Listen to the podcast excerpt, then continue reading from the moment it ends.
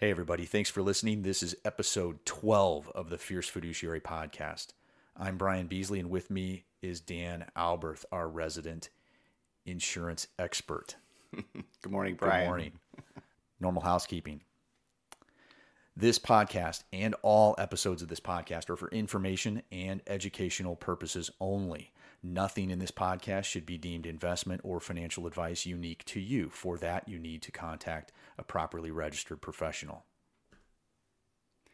In 1965, a young couple got married. They had three daughters. They lived in the city, and in the early 70s, they moved into a starter house. Husband was the breadwinner, had a great job. They were crushing it, had life life in their hands, in the palm of their hands. And in 1978, as they were saving money to move out of that starter house, husband went up in the fall to clean out the gutters. He fell off the ladder, hit his head on the concrete driveway, and went into a coma for two weeks. He then died. 45 years later, and that widow, she's still living in that starter house. There was no life insurance, there was no plan. That's a tragedy on top of a tragedy. It's a tragedy when somebody dies early. It's more of a tragedy when they die early and on top of all the grief, you've got to deal with a financial nightmare. Now, flip side of that coin, major breadwinner for the household passes away in a crash or an accident, also with kids, and had done his planning, had enough life insurance, in fact, had you know enough life insurance to make life bearable. Then it's just the grief.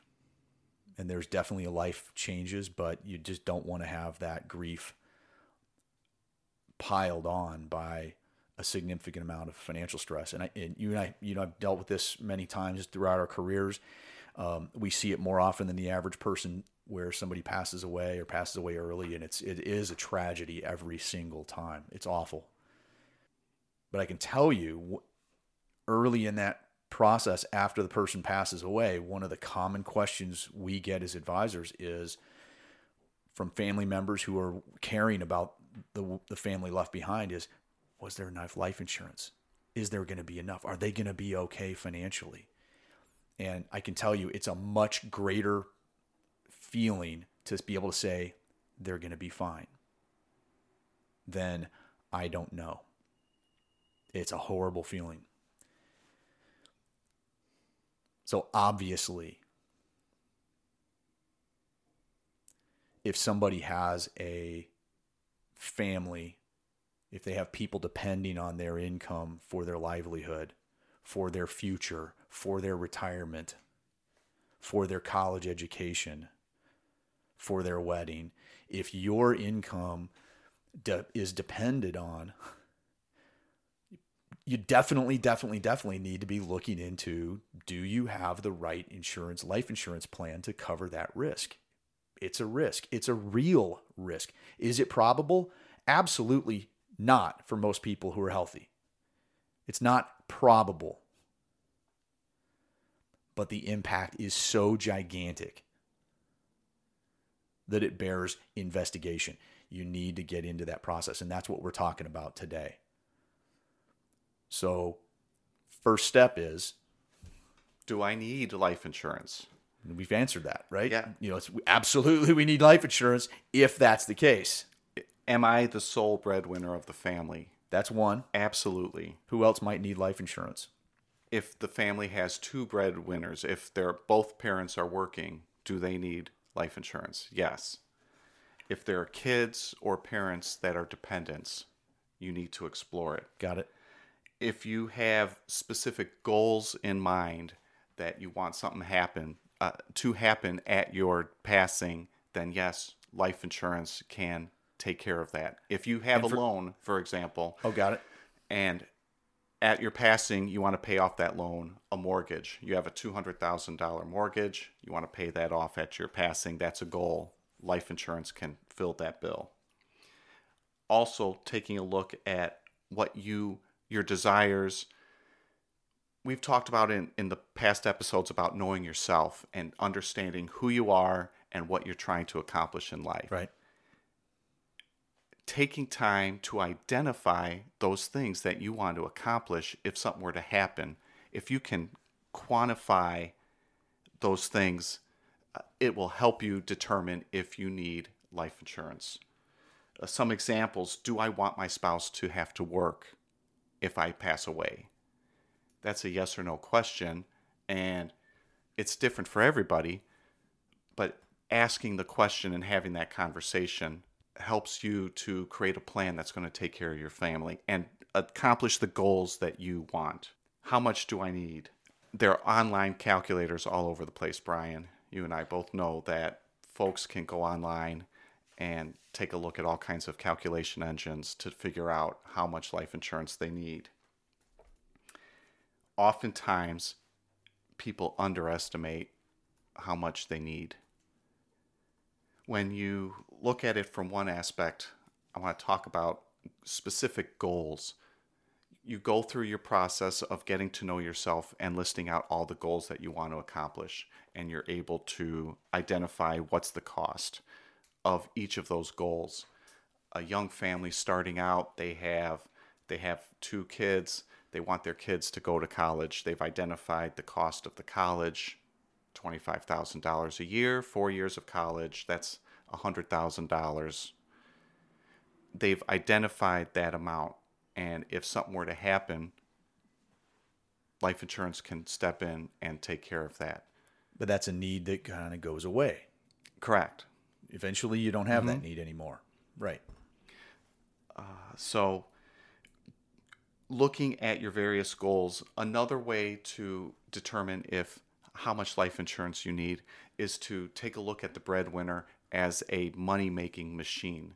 So, husband and wife are both making money, and something happens to one of them, how do you recreate that income that that person has earns earns right. and, and and this is this is an important point because it actually is their income it's not the the expenses of the household because that person's income was also contributing to retirement planning and making contributions to other investments and things like that that were going to set the stage for the future. Um, a lot of people just kind of underestimate, you know, how many they do, how many years to retirement of just the household expenses, mm-hmm. and uh, I mean, it, it's it's not it's not that common, but we have seen people do this, and you and, and you just ask, okay, what happens then at sixty five? Yeah. And that's what you hear. You hear crickets on the other side. You don't hear anything because people go, oh, wait, I didn't think of that. Well, it's, I, it's the whole income of the breadwinner. I have enough insurance to pay off my mortgage. So that's enough life insurance. I can pay off the mortgage. If if I pass away, my wife will have enough money to pay off the mortgage. And then what about health insurance? And then what about food? Yeah. And then what about inflation? And the car that needs to get replaced every so many years. And and and it's a little bit more involved math than that, but it's it's possible to do it. Yes, it is. One way to do it you take your income and try to figure out how much of a pile of money do you need to recreate your annual income. A simple example, you have the breadwinning spouse earning $100,000 per year. If you take a $2 million chunk of money and you can invest it at 5%, that creates $100,000 of income a year. In this example, this person would need $2 million of life insurance to take care of their family, to recreate that person's income. Right. And it, and and that's that's a very simplified example, but that gives you kind of a clue about how big it could be. I mean, what what rates of return are people getting now on on investments safely. I mean, we're seeing right now in 2020 estimates that are looking in the low single digits, even for diversified portfolios, in terms of the expectations. Yes, the trailing returns on some things have been very, very good the last few years. But even if you had average returns on stocks and bonds, you're not looking at getting much more than, you know, five, six percent, even in average times with great interest rates on bonds and, and great returns on stocks. So maybe that math does need to be a little bit bigger. Um, it just it just bears bears repeating. People need to do the math to find out exactly how much they need. It's not a simple rule of thumb necessarily, but it, just to give you a ballpark figure, what your example, two million dollars generating five percent, that leaves an estate of two million dollars also. And some people may say, "Well, I want it to run out the day I day." Okay, well, you can do that math, and you can. It's just more complicated math, and maybe you need a little less, but it's not going to be all of a sudden you only needed a hundred thousand dollars of insurance. It's still going to be a significant amount of money to replace that kind of earnings. Now, granted, if somebody's 62 and they're about to retire and they've already built up a pile where they could retire tomorrow without an issue, their need for insurance is probably a lot less. But that person who's like the example you gave, person in their 30s still has a long time to earn, they have a greater need. Yeah. So it's it's it's just worth watching and worth worth doing the math on that. Episode four, the Know Yourself episode. Go back. There are some good questions to help folks get a feel for what to ask, how to how to determine what they need and their own goals. What are some types of insurance that might people might be looking at when they're going through this process? Well, with life insurance, you have two basic types. You have term insurance and you have permanent insurance. Term insurance has a defined ben- a period where you're having coverage. If you have a 10 year term insurance policy, you buy the insurance and you're renting it for 10 years. After 10 years, the insurance is gone. And your money, if you've survived those 10 years, you've paid the premiums to the insurance company and you move on. The insurance. So term is temporary. It's temporary. It could be one better. year, it could be 20 years, it could be 30 years, but it doesn't last forever. Correct. Got it. There's another aspect to term. It's called return of premium term insurance. It generally has a higher premium, annual premium, so it's more expensive the benefit of that type of insurance is after the period of time, most people say, hey, I don't want to buy term insurance because I'm going to live more than 20 years. What do I do? The solution is a return of premium term insurance. I know I need insurance for 20 years. After the 20 years, I get my premiums back or a portion of my premiums back. That requires a higher premium. There are different types of term insurances. On the other side of things, you have permanent insurance. Permanent insurance is for uh, it, you want to make sure you have life insurance until the day you die. It's not a 20 year need, it could be 30 or 40 years. Or you have specific goals that don't run out. I, for example, I know I want to provide an inheritance to my kids or my grandkids of X amount of dollars. It doesn't matter when I die. Even if you live to 110, yes. it's there. That's permanent. That's a permanent insurance. Got it. You pass away, that death benefit pays out and pays out the inheritance to those kids. There are all kinds of life insurance policies. When you look at a life insurance, a permanent life insurance policy specifically, there's all kinds of names for them, but it's basically how is the cash value in that policy invested? You have whole life, you have universal life, you have variable universal life, you have indexed universal life. All of these different types of permanent life insurance policies are out there. The real factor between all of those different policies is how is that cash value component invested? Got it. So who's who's taking on the investment risk of the cash value component? So with these permanent policies, you've got two piles that you're looking at potentially. You've got the death benefit that pays out to the beneficiaries when the person passes away and then there's a pile of cash that's that's that's adding up over time that you have access to while you're alive and you can potentially take a loan from that or you can withdraw that and that's that or you can have that pay the premium you have a lot of flexibility with what you do with that but the key differentiator what you're saying is between whole indexed universal, variable, variable, universal, blah blah blah blah blah. Yeah. This is where everybody gets confused. It's just how the investment, how the cash value is being invested, and who's taking on the risk. Yes. That's the only difference. Let me run through them real quick if I can. Okay. Whole life insurance is one of the oldest types of insurance policies, and whole life, the insurance company is investing the money and they're determining how much is uh, They're basically guaranteeing what you're going to get in that cash value, right? there's a cash value component that is guaranteed yes anything else beyond that is uh, credited based on how their general account has done if their uh, general account does very well you're going to get they're called dividends and those dividends are going to be credited to your What's policy. a general account? general account excellent question. The insurance company has thousands of insurance clients thousands of policy owners. Those policy owners are paying premiums. They're paying for their life insurance and all those premiums are going to the insurance company. The insurance company invests those monies in very long-term investments and they have an, this giant portfolio that they manage as that portfolio grows and de- depending on the success of that insurance company and their ability to manage that money, that will determine how much money gets credited to your policy. The insurance company is taking on the investment risk with that. Another type of policy is universal life insurance. Universal life insurance is a policy where the insurance company credits an interest rate to you. You buy the insurance policy.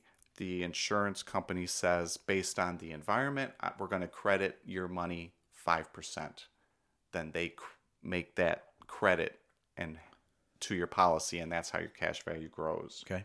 the insurance company is still taking on the investment risk. With a variable universal life policy that's where the policy owner takes on the investment risk the policy owner decides how to invest that cash value. It's similar to a 401k plan, whereas a, a 401k plan has multiple investment options to choose from. Just like that, a variable universal life policy has multiple 10, 20, sometimes 100 different investment options that they can choose from and decide how to invest the money. And so that policy owner has an ability to make a lot of money, like in the market, but they're the ones taking on the investment risk, not the insurance company. Now, the insurance still stays in place even if the investments do poorly. It's just that the cash value could just be horrible. Correct. Insurance policies have expenses, and those expenses need to be paid every month. Does the premium pay all those expenses typically? No, the expenses come out of the cash value. When you look oh, at when you look at a universal life policy or a variable universal life policy, they're much they're very transparent in that you can see the expenses and you can see the money that's being credited in a, on your statements. Think of a barrel, if you will. With on top, you have two spigots pouring water into this barrel, two spigots. One spigot is your insurance premiums that you pay in every every year or every month. So you're paying in the money, that's one spigot. The other spigot is the earnings that your cash value is growing. Those two spigots are filling up your bucket with water. As that water level increases, that's your cash value going up. Now, you also have to imagine that at the bottom of that bucket, there are holes. And those holes represent the different expenses coming out of the life insurance policy. Okay. You have all kinds of expenses, cost of insurances. Those expenses come out regardless. If you turn off your premiums, the level of water may start going down in that bucket because those expenses continue to come out. And uh, then it's critical that the cash value has a great return on the investments inside. It sounds like, I guess, backing up, that you, you mentioned when you were talking about whole life. There's another component. It sounds like that's going on. If I recall, whole life the insurance company's taking on the, the investment risk on the cash value side, but they also guarantee your premium stays the same for the duration of the insurance. That's a huge guarantee. Whereas these these complicated things with the barrel and the spigots and the cash value and you're taking on investment risk on you, those those premiums may be less to start with because you're taking on the investment risk, but They're flexible. I the, the way to say it is you have flexibility with these products. in the premium. yeah, but and that's like the universal life, variable universal life. But to your point about the spigots on top, Mm-hmm. if if you're doing really poorly with your investment choices on that variable universal, then you're actually reducing that spigot on top of that barrel, and it relies totally now on the premiums. yes, And the policy may have been designed assuming a certain rate of return on the cash value. If the cash value is not doing that great, it's absolutely possible that that the premium could go up if you want to keep it in place, right? yes, yes. The cash value gets down so low, additional premiums might be needed. Your your premium might be increasing, and you may find a, where that policy lapses.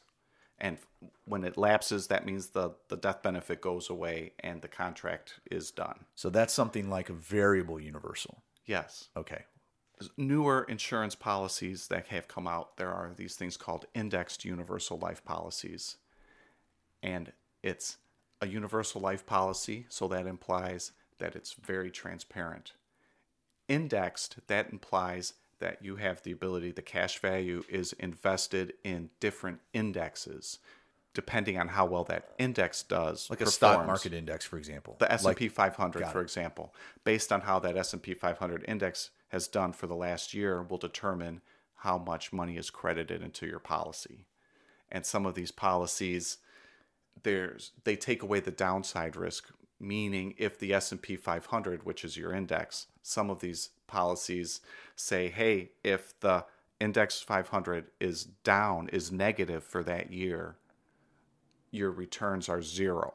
But if the return is positive for your index, you participate in that growth. Do you typically get the whole upside with none of the downside? Uh, There's got to be a catch there. Well, it's there are all kinds of policies. So some of them there's a cap at the top where you may only participate up to 10%. So if the market does 30% that year, you, You get 10%. You got 10. Got it. Others are a percentage. For instance, they you might participate 50% of whatever the market does.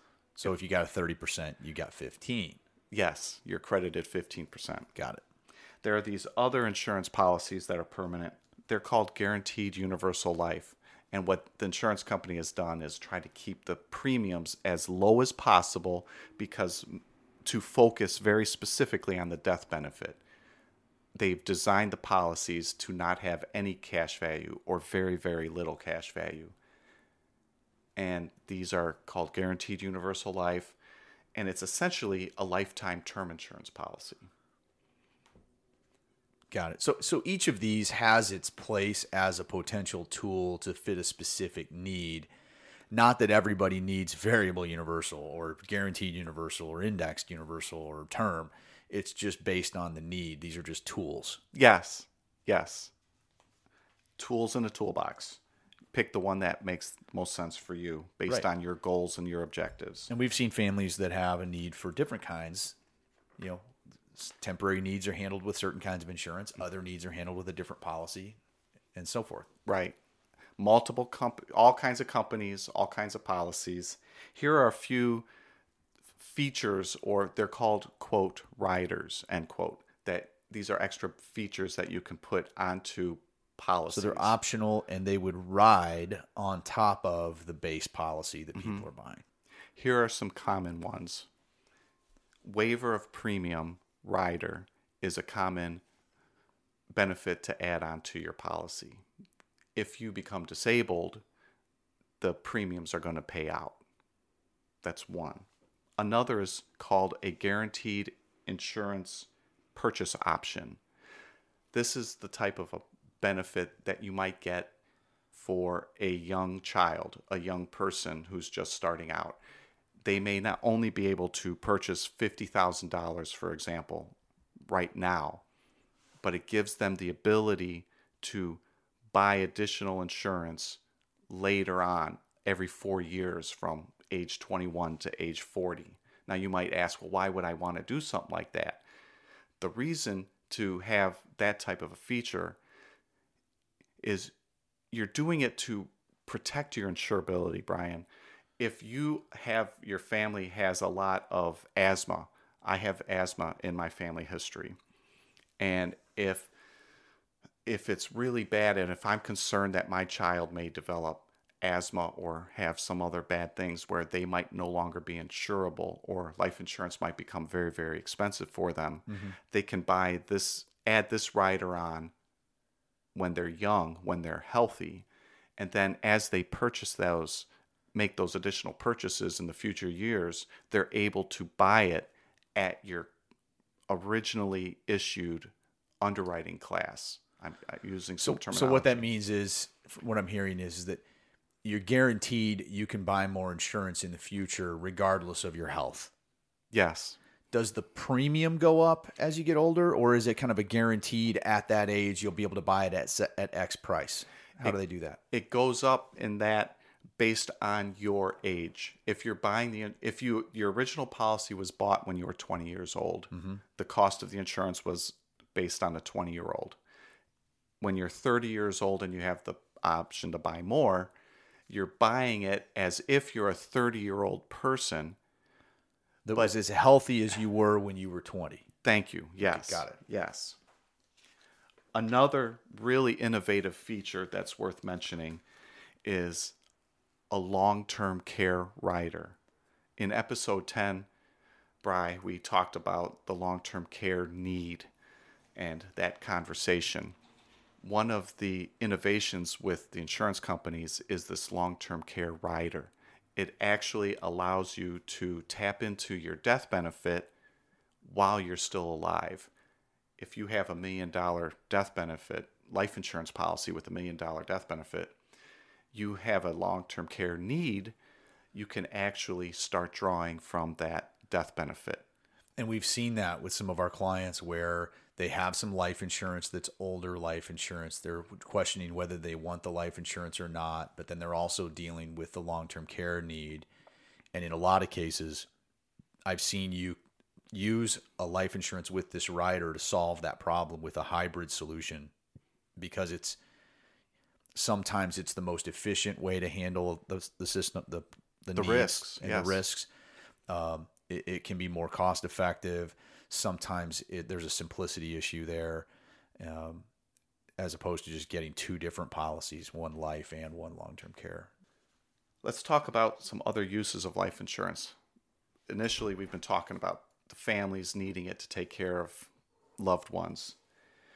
Business planning, there are many needs for life insurance. There are these things called key person insurance. Key person insurance for business owners.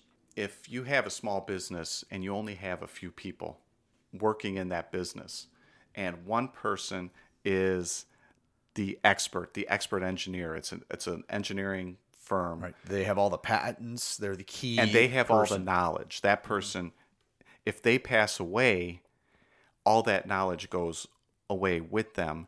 The business, in order for them to survive, they might put a key person insurance in place. The death benefit pays out. They can use that death benefit to go out and hire somebody else who has that experience or give the company time to grow the knowledge and to figure out how to pivot and move forward. You see this with startup firms, you see this with high growth companies, you even see this with uh, unfortunately, I mean ideally you don't want to have a business that's that precarious, you know, where one person can really damage the company, but it happens. It can happen if you have a really small business that's a service business. I mean even our business, there's not a lot of people here, right? Small small organization. But you could also have it in a you see it sometimes in a publicly traded company where you have this figurehead founder that's the front facing person for the whole company. They're the visionary and they're still driving the growth of that that company even though they may be public already even though there may be executives in place and managers and things like that. That leadership capability makes that person a key key individual And unless you can get that leadership skill pushed down where your top five or 10 people know your top five initiatives and, and have that drive that the founder has, there could be a huge need mm-hmm. for that level of insurance. There are things called buy sell agreements for smaller businesses. Buy sell agreement. Let's take a look at a, a two person firm. You have a small business, Like an accounting owners. firm, for Yeah. example. Okay. You have two owners, they each own 50% of the company.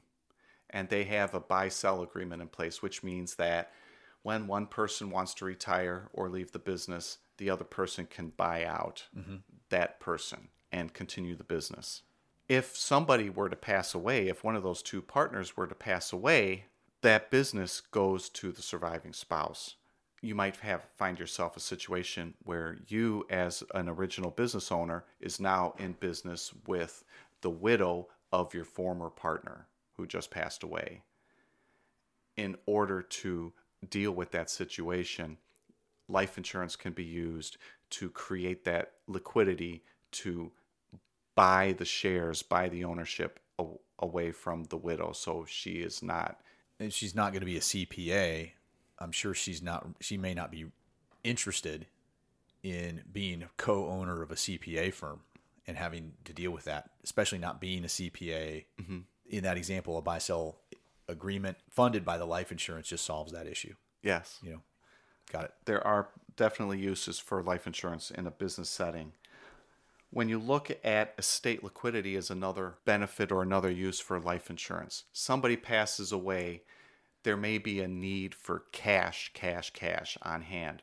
You may have an ultra wealthy individual or an ultra wealthy family. When they pass away, there could be an estate tax due to the, the federal government has the estate taxes. If you're ultra wealthy, that estate tax needs to be paid In cash, in cash quickly. and it's it's it is quickly. It's within it's it's in within the year, right? Yes. of and and there's both the state level in some cases there's there's those cat uh, taxes. You hear about uh, celebrities that pass away without any planning of any kind and it's just a nightmare. And the reason it's a nightmare is because they didn't have an insurance in place to pay taxes. They didn't there's the arguing over who was entitled to what and that's a whole nother discussion but having that insurance just makes everything quick and easy. If you if you, i can imagine if somebody has uh, if they're an ultra wealthy person and they have all that that tax due, their wealth might be tied up in Ill, things that aren't liquid that can't be converted to cash very quickly. It could be real estate, it could be businesses, it could be royalties rights, mm-hmm. it could be mineral rights, it could be things that just don't trade very easily like stocks, bonds, and, and, and mutual funds do. Yeah, and it's not just the ultra wealthy. Even someone of more modest means, their net worth might be a house, a plot of land, and some collectibles that might have some value. And now you have uh, someone passes away with that type of a situation. There are four kids, and those four kids are supposed to get compensated, or the Right. legacy is for all four of them to to have equal share if there's a house there, there's no immediate liquidity. They would either have to have a fire sale on that house and sell it as fast as they can. You're going to get a lower price if you do that. Yeah. Same thing if you had a really valuable set of collectibles. I don't know, uh, sports cards, uh, precious metals, you know, coin collections that actually have some precious metal value to them. All those kinds of things. Even even like you said, the home, the market could be wrong at that point in time. And if you have that liquidity, it just buys time for the family to sell those things over the course of time when it makes sense and when you can get best pricing. It's just flexibility. The other benefit or the other use of life insurance, the goal of that is to create that cash value and to be able to access that cash value to create income for you in the future. Life insurance is not a qualified retirement plan, but that cash value can be used to create income to help offset or supplement future income needs. When you say qualified retirement plan, that's the government's definition of retirement plan, like things like 401k, 403b, that kind of. IRA, right, all of these various plans. A life insurance policy is a vehicle that does grow cash value, and there are tax benefits. The cash value grows tax deferred. You have the ability to transfer between sub accounts, looking at a variable universal life, for mm-hmm. example. Mm-hmm. If you're investing money and moving it throughout the years from one investment to the other, there's no capital gains taxes that you have to pay if you're selling those shares Yes. at a gain. There's potential tax free income. So when you start taking the income, you can pull it out tax free if you're doing it correctly. And then if there's a death benefit, that death benefit's tax free. Bottom line, many different tax benefits with life insurance. and it makes it sound very tempting and it makes it makes it very um, interesting when people and this is one of those things when you're specifically this idea of using life insurance to supplement retirement income kind of like an as an as an primarily as an investment tool i see this presented to people in their 20s and 30s all the time i mean it almost it's almost everybody i know has a friend has a neighbor, has an acquaintance or a relative that's become a life insurance agent, and this is their lead presentation to young people is this idea of you need the life insurance because you have a family. So we're going to get some life insurance for you. But oh, by the way, if you pay way more, we've designed this life insurance policy so you can pay way more than the premium and it builds up your cash value faster. And then you get all these magical tax benefits down the line. The funny thing is, I don't see a lot of people that actually finish that process if they sign up for those things. Usually it doesn't last. Why is that? Life insurance has a cost. That's why. There are all kinds of costs and fees, like we talked about before with Right. the barrel.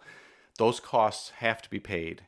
If people don't pay their premiums, there's a real risk that that in- insurance strategy falls apart and blows up. Well, absolutely. Yeah, if you're not paying your premium, that makes sense. you need to have extreme discipline if you have that young person and the insurance policy is designed to pay those premiums until you're age 65 you need to be very very disciplined and make sure that those premium payments are made over those years And most of those plans I've seen, it's not in, it's not an insignificant premium that they're designed around. The idea is, hey, yeah, you're paying for the cost of insurance, which by the way is permanent insurance.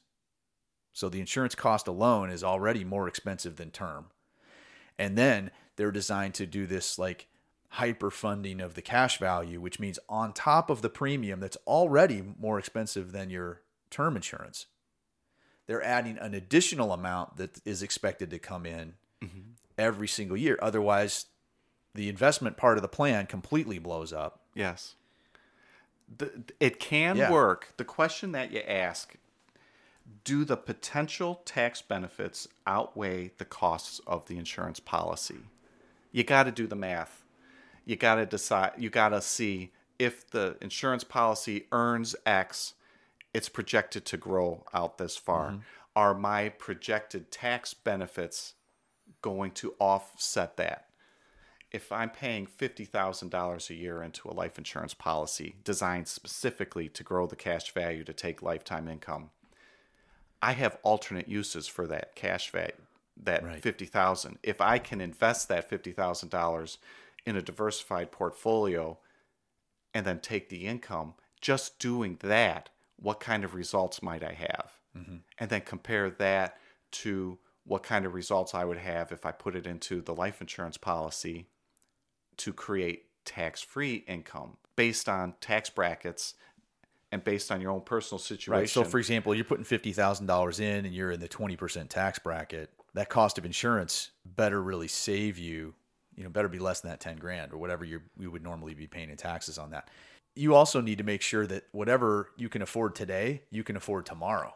And the next day and the next day yes That- the premium discipline is really really important. And it's not only about the discipline to pay; it's the ability to pay. We've seen people where they they they they sign up for these things when their income is very high, and then the world changes and their bit their income is either lower or their family lifestyle requirements, their choices that they've made have removed the ability to pay that extra, or they forget why they're even doing it. Yeah and people seem to get forgetful on these things um, it, it, always seems to be in the first few years three, four, five, ten years beforehand. I, I rarely see these types of insurance that are more than 10 years old. We run into them. Mm-hmm. We're hearing anecdotes of, well, you know, I had this friend in college and they talked, they, we, we, we talked and this sounded like a great idea at the time because I was really doing well and I was single or whatever. And it's setting the stage for the future. And the tax benefits were all great and good and wonderful. But now it's been six years, seven years, and I forgot why am I paying so much extra? It seems like it's really expensive insurance. Did I do the right thing? Why do people reach that point? Is it just because the you talk about the expenses? Are they just heavily front loaded and they're just not seeing any results, or what's going on there? Insurance policies in general, the expenses are front loaded. You have the cost of going through the underwriting process you have the cost of the commissions going to the advisors and those professionals who are receiving payment.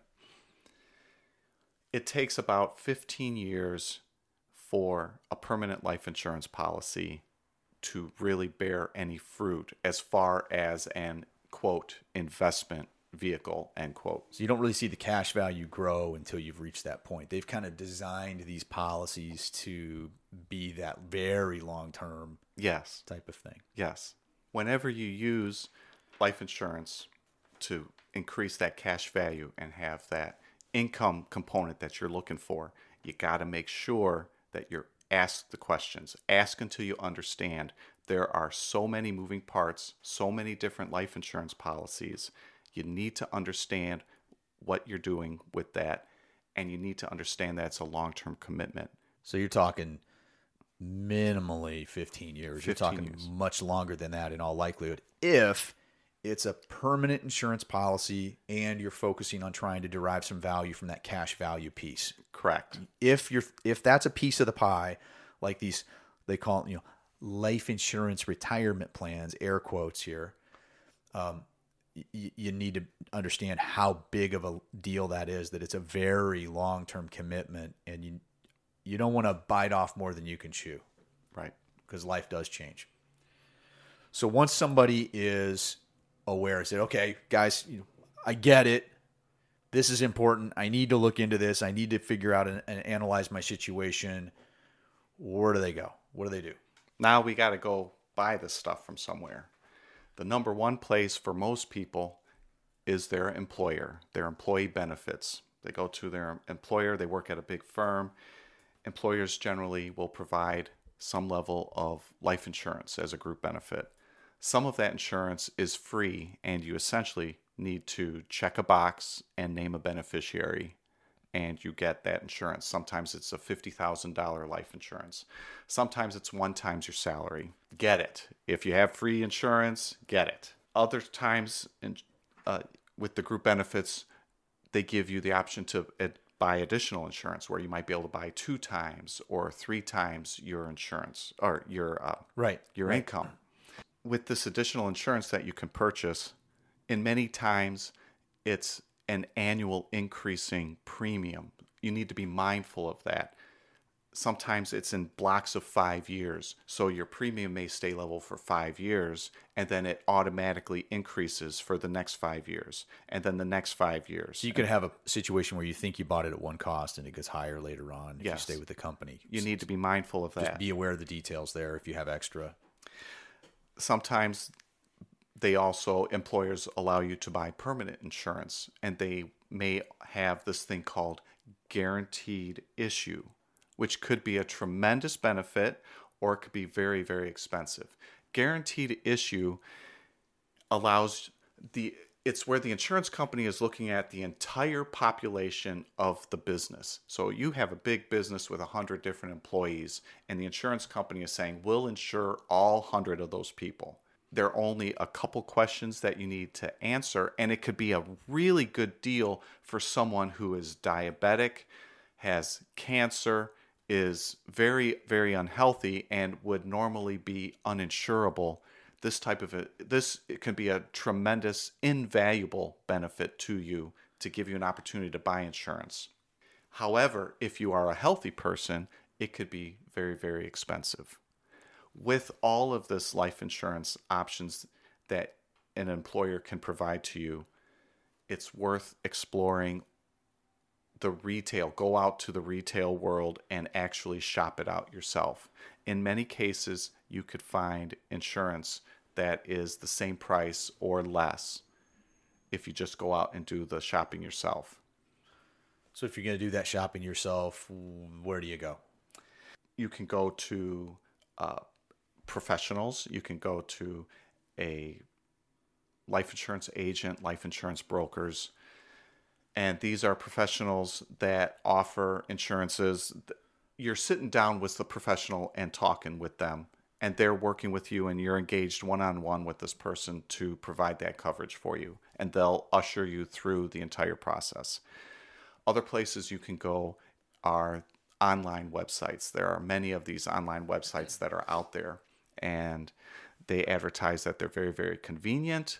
You don't have to worry about talking one on one with somebody and getting into this personal relationship where you feel you're, quote, being sold or taking advantage of. With these online websites, it's important to know you're dealing with an 800 number, a 1 800 person. Uh, right. it's an app on your phone that you filled out, and someone is from a call center is following up with you to ask the follow up questions. Yeah. And this person is an employee. They're not looking at your situation, they're treating it more as a transaction rather than a strategy, a planning strategy to implement. Right. I was looking at uh, one of these websites and I pulled up here. I want to read a quote from the website. So this is an online insurance website. Yes. Got it. Okay. Quote As a company, we get paid a commission by insurance companies for policies we sell. But don't worry, these commissions are already baked into the price of all insurance policies. This means you never pay extra to use our service. End quote. The bottom line here is life insurance policies are designed with commissions built in. If you think you're going to an online service to avoid paying that commission to somebody, you're mistaken. The commission is going to be paid out. In this case, with an online website, you're paying that commission to that organization. That's how they make money. So, where like back in the day, 25 years ago, you'd have load mutual funds, and then you came, there was this new advent of no load mutual funds, two different things. If you go direct, you save money. When it comes to life insurance, you go direct, you don't save money. You don't. You don't. And that begs the question of whether it makes sense to go to one of these online services or to actually visit a local professional who knows their craft and who can help you and help you understand and ask those questions that you don't know to ask. But truthfully, a lot of people, when they think of that experience, they're not really they're not viewing it from that standpoint. Oh, this professional's there to help me and they're there to be the fiduciary and work with my best interest in heart. Most people have a fear factor that comes into going and visiting with anybody new because there's this feeling that they're going to get taken for a ride. They're going to get taken to the cleaners. They're going to be talked into something that's wrong for them. So if you're if someone's going to go talk to a professional about anything really, but if they're going to talk to a professional about their their life insurance, is there a way that we can paint a picture of what a good professional would feel like and what it, what the experience would be working with somebody who's really good versus somebody who you probably would want to just not you know cancel the appointment and not go. Mm-hmm. So is there a way to differentiate between these because honestly, you look online and do a Google search for life insurance professional or life insurance licensed individual, you kind of get a huge list of people. There's CPAs that have a life insurance license on the side for doing term insurance. You've got um, financial planners that do this. That it's it's where they're they're legitimate fiduciaries and they have to do a more of a planning approach. And then you've got people that also sell home and auto and life and they sell all kinds of insurance. At some point, you got to choose between one of those.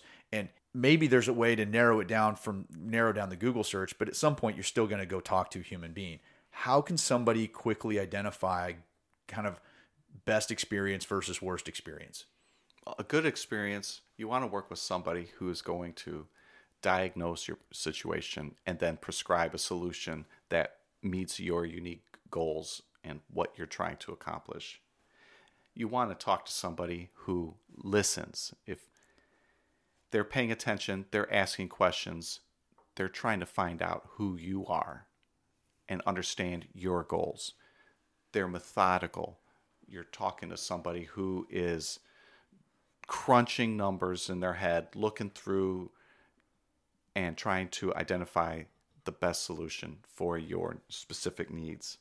And they're also there to educate you and help you ask the questions. When you may approach someone, you may not know what questions to ask. You're sitting down with a professional and they're helping and they're asking you they're saying hey these are some questions you might want to be thinking of these are questions to ask let me help educate you on what these different products are on how this product can fit your needs versus this other product let me show you some different solutions and some different options show you the pros and cons when well, I can imagine I can imagine somebody sitting and going through that process. You're sitting down with that professional and they're asking all of a sudden they're asking all these questions about other things that seem unrelated to insurance, but it, the, the, all areas of financial planning intersect and cross over with all other areas of financial planning. In my mind, I'm thinking people need to just recognize a good professional is probably going to ask about more than just the insurance you need. You know, how much insurance do you think you need? It, it's going to be an involved conversation if they're good at what they do. If they're good at the diagnosis part, they're going to need to know more. Just like a good doctor is going to need to do an MRI and a blood test to really find out what's going on in your body.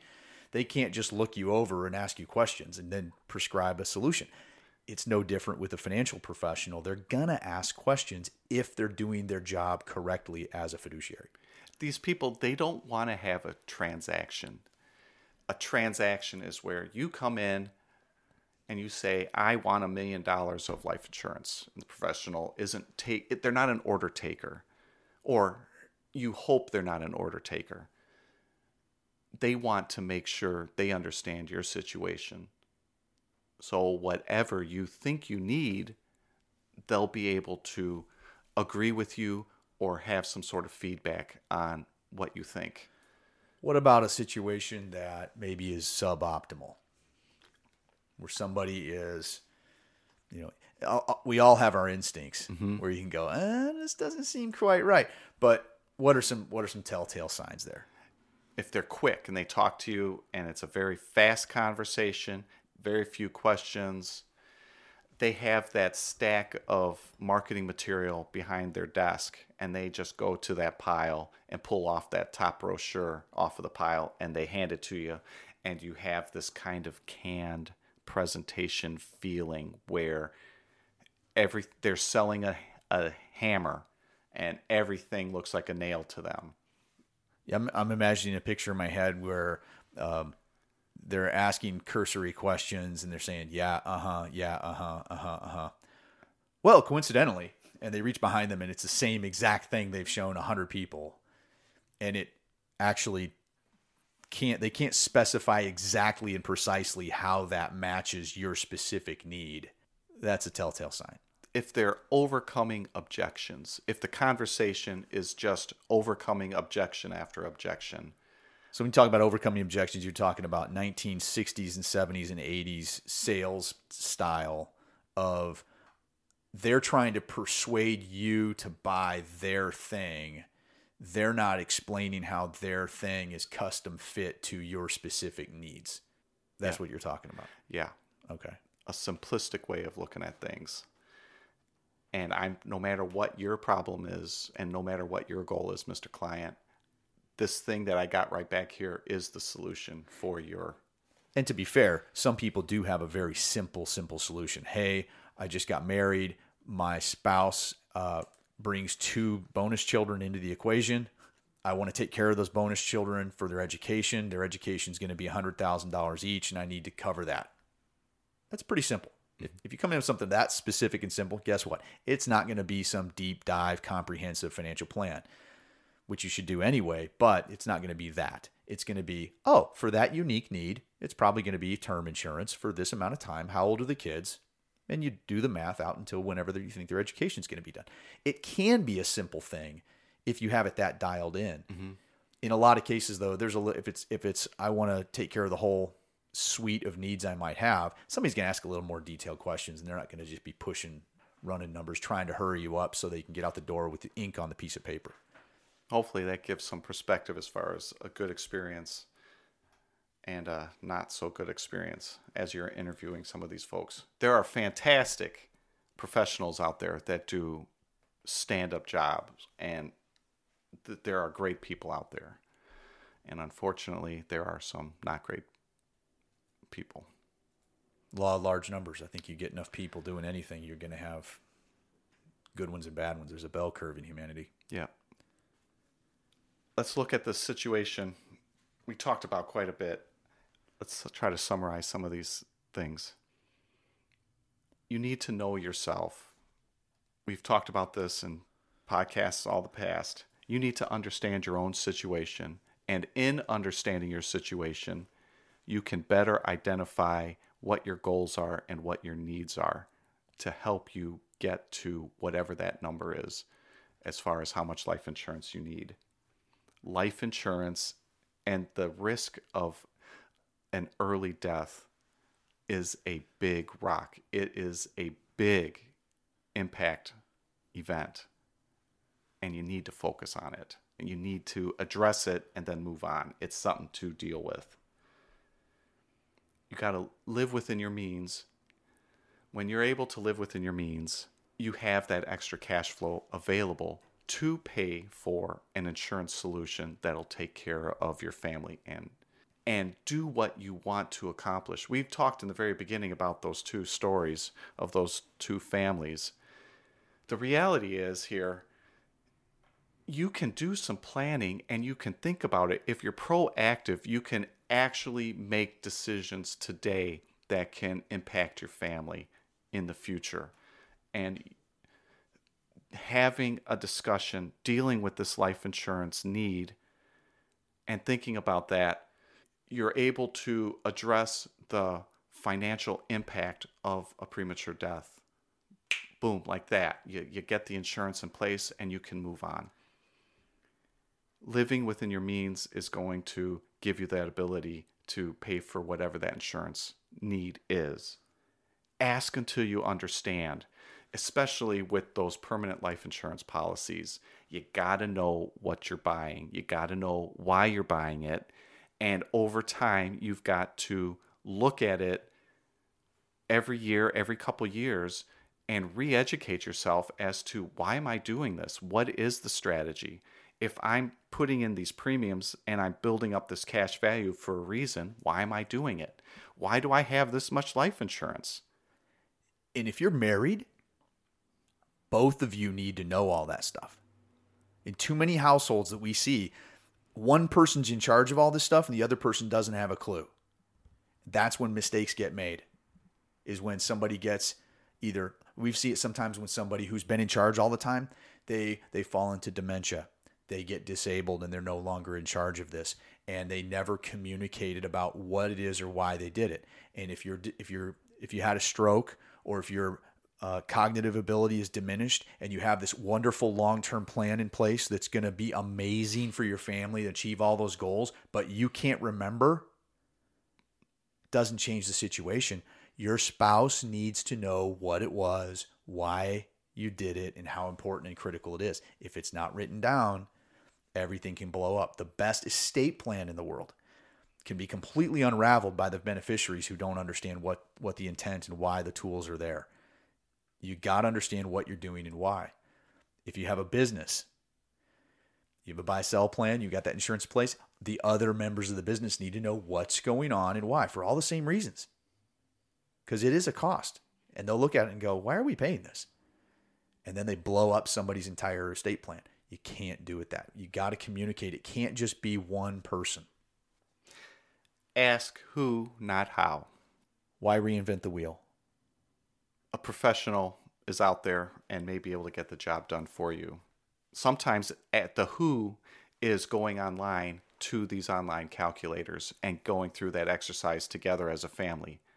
And you're you're not mm-hmm. reinventing the wheel and you're not sitting down with a yellow pad trying to figure things out. There are a lot of quality calculators out there that you can do a lot of this stuff yourself. And those can be a good 80% solution right out of the gate. Ask who, not how. So, Dan, my big takeaways, if I'm listening to this for the first time, I'm taking notes. We've talked, you talked about an awful lot today. You're really, really smart on these things. You've been doing this for years and years and years. Way more, you've done way more insurance than I have in, in your career, and you have a greater understanding of these these products. I have a, a million more questions potentially, as we, even if we go through case by case with with live clients in our practice.